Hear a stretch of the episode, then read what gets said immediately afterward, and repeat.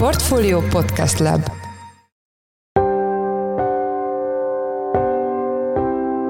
Mindenkit üdvözlünk, sziasztok! Ez a Checklist a Portfolio podcastje február 26-án hétfőn.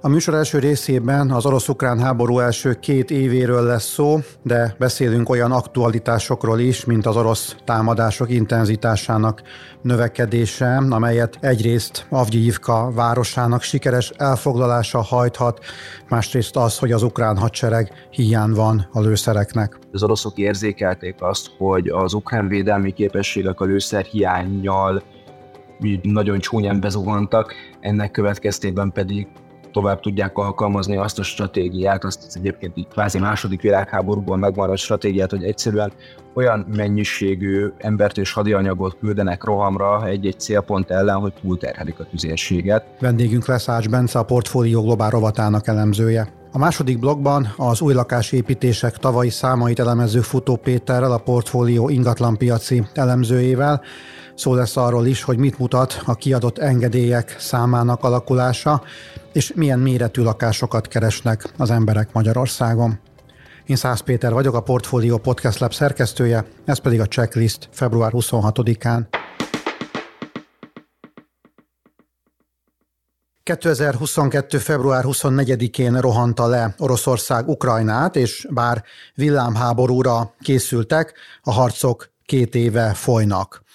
A gyors orosz siker nem jött össze, viszont elemzők szerint Ukrajna rég nem állt olyan rosszul a harcok tekintetében, mint most. Röviden az elmúlt két év eseményeiről és az aktuális háborús helyzetről is kérdezzük Ács Bencét, a Portfólió Globál rovatának elemzőjét. Szia Bence, üdvözöllek a műsorban. Szia Feti, örülök, hogy itt lehetek. Kicsit beszéljünk az elmúlt két évről. Milyen főbb szakaszokra lehet osztani ezt a, az elmúlt két éves háborús időszakot? Igazából több szakasza nyilván van a konfliktusnak, ezek általában főleg az időjárás változásával vannak összefüggésben, illetve az ukrán oldalról a nyugati fegyverszállítmányokkal. Az első szakasz az értelemszerűen azt az aránylag egyébként rövid időszakot jelöli, amikor Oroszország megpróbálta ezt a villámháború stratégiát alkalmazni. Ugye itt látható Zaporozsa megyének, illetve a Donbass déli részének az elfoglalását, betörést Herson megye jelentős részébe, harcokat Harkivban, Kiev környékén. Második szakasz az ugye ami így látványosabb volt, az ukránoknak a Herszoni Harkivi ellentámadásai, voltak, utána a téli időszakban egy ilyen állóháború, amikor is az oroszoknak ugye brutális áldozatok árán sikerült elfoglalni Bakhmut városát. Utána ugye tavaly nyáron volt ez a sikeresnek nem éppen nevezhető ukrán offenzíva, főleg szintén Zaporizsa megyében, ahol lényegében minimális területeket sikerült elfoglalniuk, azóta pedig, ha nem is folyamatos intenzitással, most erősebb, korábban kevésbé erős intenzitással, most ugye kvázi orosz kezdeményezést láthatunk így az elmúlt mondjuk bő fél évben. Bármikor, amikor beszélgettünk az elmúlt két évben a háborúról, akkor mindig az volt a vezető narratíva, hogy itt egy hosszabb, elhúzódó állóháborúra kell készülni, mert hogy igazából egyik fél sem tud felülkerekedni, az ukránoknak mindig ott lesz a NATO segítsége, az oroszok meg nem fognak meghátrálni. Most a két év tapasztalatai után még mindig te szakértőként azt állított, hogy ez még egy évekig elhúzódó háború lesz, vagy most már látszanak olyan jelek, hogy egyik vagy másik oldalra el fog billenni ez?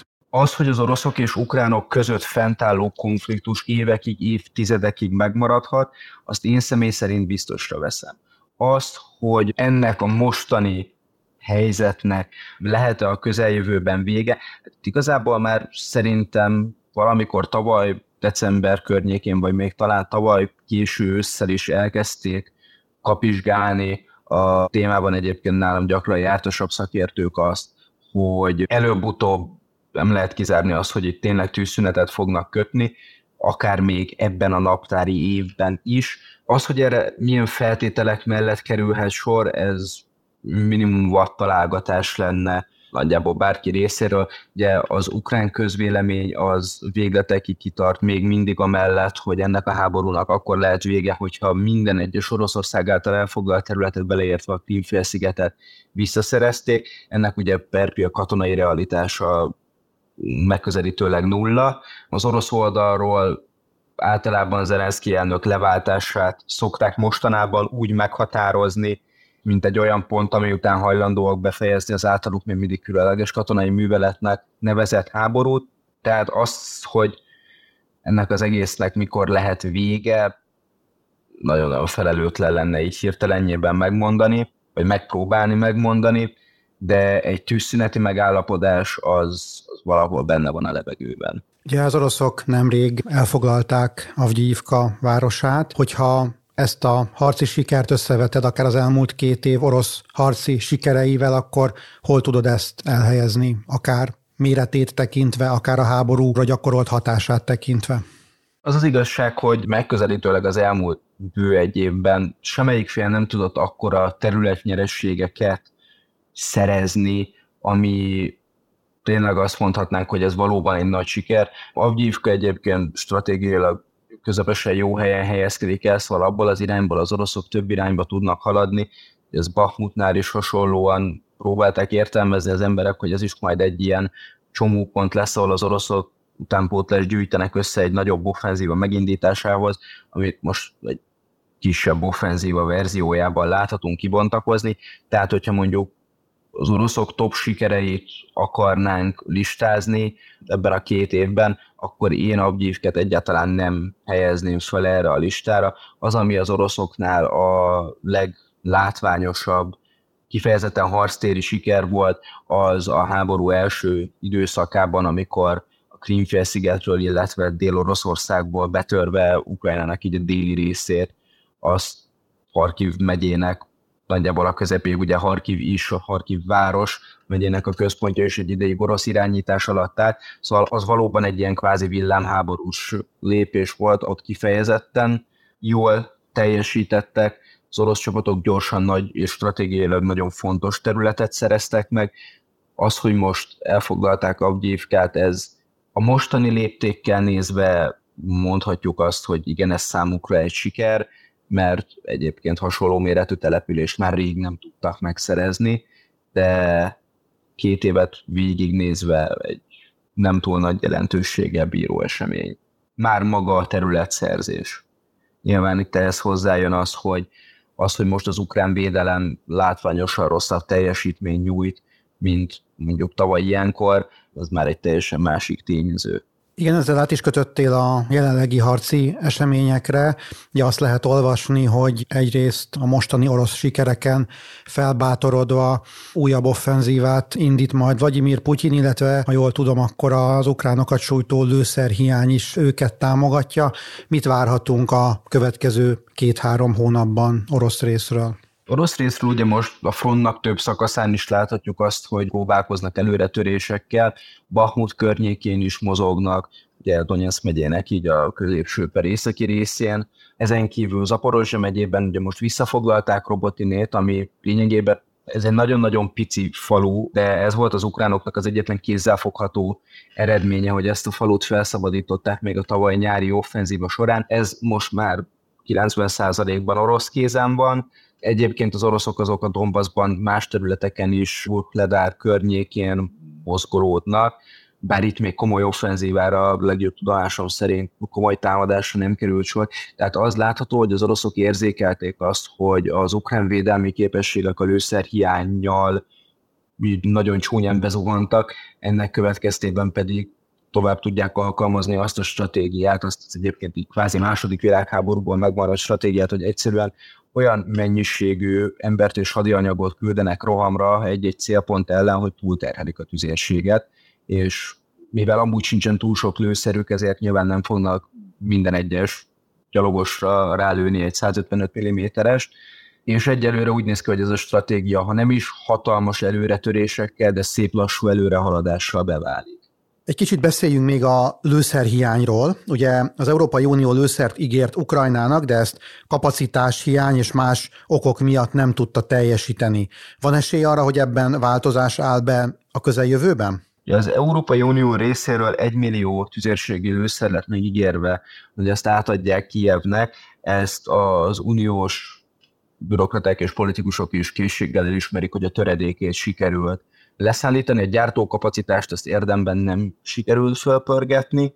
Most, amik aránylag új fejlemények, az az, hogy a részben egyébként a gyártókapacitás felpörgetésének össze nem jövetele miatt asztalra került egy olyan javaslat, hogy eurómilliárdos összegekben vásároljanak az unión kívülről tüzérségi lőszereket Ukrajnának, illetve ez most egy aránylag friss hír, hétfő reggel tartottak Franciaországban csúcs találkozót, vezető európai politikusok, többek között egyébként Olaf Scholz német kancellár is ott van, ahol pont arról egyeztetnek, hogy hogyan tudnák megoldani az ukrajnai lőszer problémát. Ugye másik oldalról ott van az Egyesült Államok. Az Egyesült Államokban ez egy abszolút politikai kérdés, ugyanis rohamosan közelegnek a választások, a kongresszusban pillanatnyilag az Ukrajnának szánt következő segélycsomag az a republikánusok által blokkolva van. Ennek a választásokig megoldását nehezen látom, az Európai Unióban pedig hát ugye ott a bürokrácia, illetve konkrétan a lőszergyártási kapacitás nem túl jó állapota az, ami ezeket a helyzeteket rettentő mód megnehezíti. Ha már beszélünk, akkor ejtsünk pár szót Alexei Navalnyi haláláról.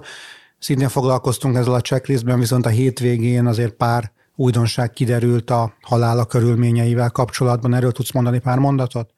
Navalnyi haláláról igazából, ami, ami újdonságként mondhatni, hogy kiderült, az az, hogy Kirilló Budanov, az ukrán titkosszolgálatnak a parancsnoka sajtótájékoztatón elejtette azt, hogy az ukrán titkosszolgálat rendelkezésére álló információk szerint Navalnyi egy vérrög miatt vesztette életét. Ez egyfelől nyilván aránylag kevés információ, nem tudjuk azt, hogy pontosan milyen okból alakult ki vérrög a politikusnál, tehát azt azért érdemes tudni, hogy ezeket a börtöntáborokat, ahol például itt ezt az IK3-ast, ahol, ahol Navalnyi raboskodott, ezeket ugye nem arra találták ki, hogy az ott raboskodók kifejezetten jól érezzék magukat, tehát egyáltalán nem lehet kizárni azt, hogy egyébként elégtelen egészségügyi ellátás és rossz bánásmód miatt alakult ki vérrög, nála, ahogy egyébként természetesen az sem, hogy a, az ukrán hírszerzés információi azok egyszerűen tévesek. Köszönöm szépen. Az elmúlt percekben Ács Bencével, a Portfólió Globál rovatának elemzőjével beszélgettünk. Köszönjük, hogy a rendelkezésünkre álltál. Bármikor nagyon szívesen. Mielőtt tovább mennénk a következő témára, Zsoldos Ákos, a portfólió makroelemzője elmondja, hogy milyen fontos, piacbefolyásoló hírek várhatók még a héten. A héten a Magyar Nemzeti Bank kamat döntése lesz a legfontosabb esemény, erre holnap kerül sor. Ezen kívül közlik még az amerikai GDP második becslését, valamint érkezik az eurozóna inflációs adata is, az utóbbi kettő megmozgathatja a nemzetközi piacokat, ez pedig kihatással lehet a magyar piacokra is. Közzétette a 2023-as lakásépítési számokat a Központi Statisztikai Hivatal. Itt jelentős csökkenést látunk 2022-höz képest, de hogyha megnézzük, hogy a kiadott építési engedélyek száma hogyan alakul, akkor a jövő sem annyira rózsás az ingatlan piacon. Itt van velünk a stúdióban Futó Péter, a portfólió ingatlanpiaci jellemzője. Szia Peti, üdvözöllek a műsorban. Szia, üdvözlöm a hallgatókat. Hány új lakást, illetve családi házat adtak át tavaly itthon? Az utóbbi években az a jellemző, hogy folyamatosan csökken a használatba vételi engedélyt kapott lakások száma. Tavaly egyébként 18.600 új lakás épült fel az országban, ami 9%-kal alacsonyabb a 2022-es évinél, és egyébként 2020 óta ez a csökkenés ez, ez szinte folyamatos. Viszont ha a jövőben nézünk, akkor azt látjuk, hogy a lakásépítési engedélyek tekintetében még nagyobb a visszaesés, ott 39%-kal estek vissza a számok, tehát azt látjuk, hogy a jövőbe előre nézve sem várható, hogy a következő években ez a használatba vételi engedélyek száma jelentősen emelkedni kezdjen. Akkor, ha jól értem, ez a 18.600, ez nem csak az előző évhez képest csökkenés, hanem hosszabb távon nézve sem egy vaskos eredmény. Pontosan. Ugye itt az a kérdés, hogy milyen időtávon tekintünk vissza. Volt egy nagyon gyenge időszak a hazai lakáspiacnak, ez még a 2008-as válság utáni éveket jellemezte, akkor 2011-re, 2-re kifutottak a korábban fejlesztés alatt álló társasházak, és évente kevesebb, mint 10 lakást adtak át. Aztán ebben jött egy fellendülés 2015-től, ugye itt a különböző családtámogatási intézkedéseknek is volt ez részben köszönhető. 2020-ban értük el a csúcsot, akkor egy 28 ezer lakás készült el, lakóingatlan készült el Magyarországon, és azóta lényegében folyamatosan évről évre csökkennek a számok, és így tartunk most itt ennél a 18 ezer feletti számnál. Erről egyébként részletesebben is fogunk majd beszélni jövő héten március 5-én a Lakáshitelpiac 2024 című online klubprogramunkon, ahol különböző szakértőkkel részletesebben is körüljárjuk majd a témát. A tavalyi építési engedély kiadásánál is érzékelhető ez a hazai vízfej, tehát hogy Budapesten adták át a legtöbb ingatlant? Igen, abszolút, hiszen Budapest népessége eleve megalapozza azt, hogy jóval több lakás épül, mint az ország többi részén. Ennek a 18 ezer feletti számnak nagyjából a harmadát adták át Budapesten, 6300 lakás készült el itt tavaly. Viszont érdekesebb, ha megnézzük a lakó népesség számához, ezer főre vetítve az új építésű lakások számát. Nem meglepő, hogy ebben a tekintetben is Budapest vezet, de itt már nincsenek olyan jelentős különbségek. Ha az abszolút számokat nézzük, akkor a 6000 feletti budapesti lakásszám után Pest megye következik 4000-rel, Győrmoson-Sopron megye 2000 alattival, és ezen kívül nincs olyan megye, ahol 1000 lakás épült volna fel egy év alatt, viszont ha a lakosság arányosan nézzük, akkor Budapest és Győrmoson-Sopron megye fejfej mellett halad, mindkettőben három és fél, majdnem négy lakás épült fel egy év alatt ezer főre vetítve. Ezt a kettőt követi Pest megye, majd a negyedik helyen Somogy megye áll, ugye itt elsősorban a Balaton déli partján épülő nagy társasházaknak köszönhetően. Viszont nagyon érdekes a kép, hogyha a lista másik végét nézzük. Nógrád megye az, ahol szinte egyáltalán nem épülnek lakások. Itt fejlesztési céllal mindössze négy lakás épült egyetlen év alatt, és az egész megyében összesen 38 új lakást adtak át 2023-ban. Hogyha a Budapestet nézzük, akkor még mindig a 11. és a 13. kerület vezeti a prímet? Igen, továbbra is ez a két legnépszerűbb kerület a fejlesztő körében, hiszen mindkét kerületben nagyon sok rendelkezésre álló fejlesztési telek van, ahova nagy lakásszámú társasházakat lehet felépíteni. A 13. kerület az abszolút listavezető Budapesten belül, és a budai oldalon viszont egyértelműen a 11. az, ahol a legtöbb társasházi lakás épül. Ez egyébként a vásárlók számára is vonzó, hiszen a 13. kerületben ugye a, a Váci úti irodafolyosó az, ami nagy népességet vonz, illetve illetve hát a 11. kerület egyébként is Budapest legnépesebb kerülete, tehát megéri úgymond itt lakást fejleszteni. Az átadott új lakások méretében látsz valamiféle tendenciát, csökken, vagy esetleg éppenséggel már a nagyobb lakásokat keresik a vevők? Ezt ugye kimondottan Budapestre tudtuk csak megnézni. Az látható, hogy kerületenként nagyon-nagyon különbözik az, hogy jellemzően mekkora lakások épülnek. Elsősorban a budai és a külső pesti kerületekben épülnek nagyobb méretű lakások. Itt például a 12. kerület áll az élen, ahol közel 140 négyzetméteres egy átlagos új lakás. Ezzel szemben a legkisebb kisebb lakások a hetedik kerületben épültek, mindössze 40 négyzetméteres átlagos alapterülettel. A fővárosi átlag pedig ilyen 60-70 négyzetméter körül van. Ez a jellemzően 2-3 szobás lakások azok, amik viszonylag jól eladhatók, amik iránt viszonylag nagy a kereslet. A teljes kínálatnak nagyjából a 70%-át az ilyen másfél és három szoba közötti méretű lakások teszik ki. Az elemzésedben, amit írtál ezzel kapcsolatban, olvastam egy érdekes mondatot, miszerint a legtöbb ingatlan, amit átadtak, az nem saját célra épült, hanem eladásra. Ugye nyilván családi házakra kell gondolni, hiszen lakást az ember nehezen épít saját célra. Mit jelent ez? Miért alakult ez így 2023-ban? Itt ugye az a, az a kérdés, hogy melyik várost, melyik országrészt vizsgáljuk, hiszen Budapesten, ahol jellemzően korlátozottan állnak rendelkezésre olyan telkek, amire családi házat lehet építeni, sokkal nagyobb arányú a társasházfejlesztések száma, és hát társasházat, ahogy te is mondtad, általában nem saját célra épít az ember, hanem mondjuk egy vállalkozó eladásra, tehát befektetési célra, a lakások további értékesítésének a céljával. Budapesten ennek aránya 90% felett van, de a többi megyében ennél azért kevesebb. Jellemzően 50-50 40 százalék az országos átlag, viszont vannak olyan területei az országnak, ahol mindössze 20 százalék a társasházi fejlesztések aránya, és akár 80% is lehet a saját célú, jellemzően családi házaknak az aránya. És hát ebben következett be egy olyan változás tavaly a korábbi évekhez képest, hogy nagyobb ütemben, nagyobb mértékben esett vissza a saját célra épített jellemzően családi házaknak a, a száma, miközben a társasház fejlesztéseknek a, a volumene az kisebb mértékben csökkent. A beszélgetés elején említettél egy számot, hogy az építési engedélyek is rendkívüli mértékben visszaestek, ha jól emlékszem, 39%-kal.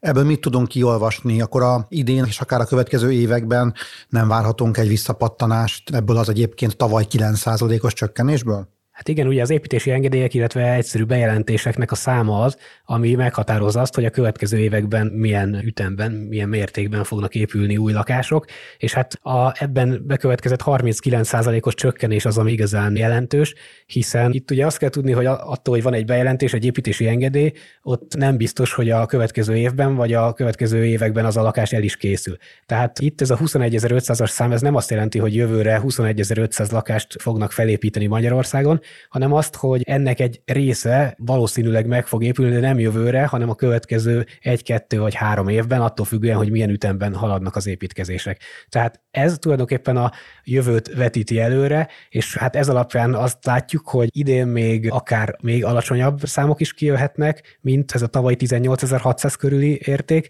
és hát azt vetítik sokan előre, hogy talán 2025-től jöhet egy újabb fordulat, és akkor kezdhet ismét növekedésnek az évente átadott lakások száma. Köszönjük szépen Futó Péterrel, a portfólió ingatlanpiaci elemzőjével beszélgettünk. Köszönjük, hogy a rendelkezésünkre álltál. Köszönöm én is, sziasztok!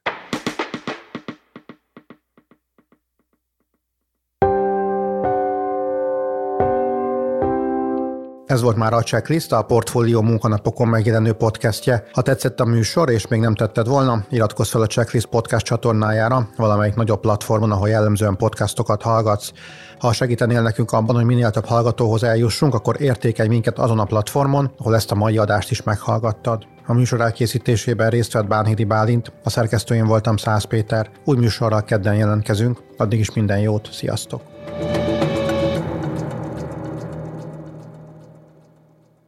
Reklám következik.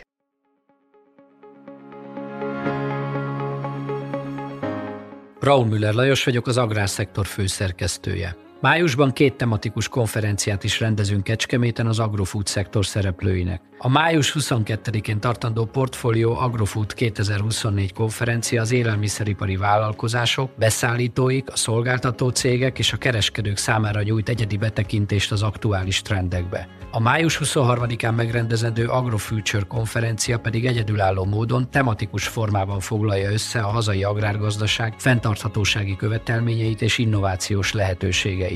Jöjjön elő is, részletek és jegyek a portfolio.hu per rendezvények oldalon.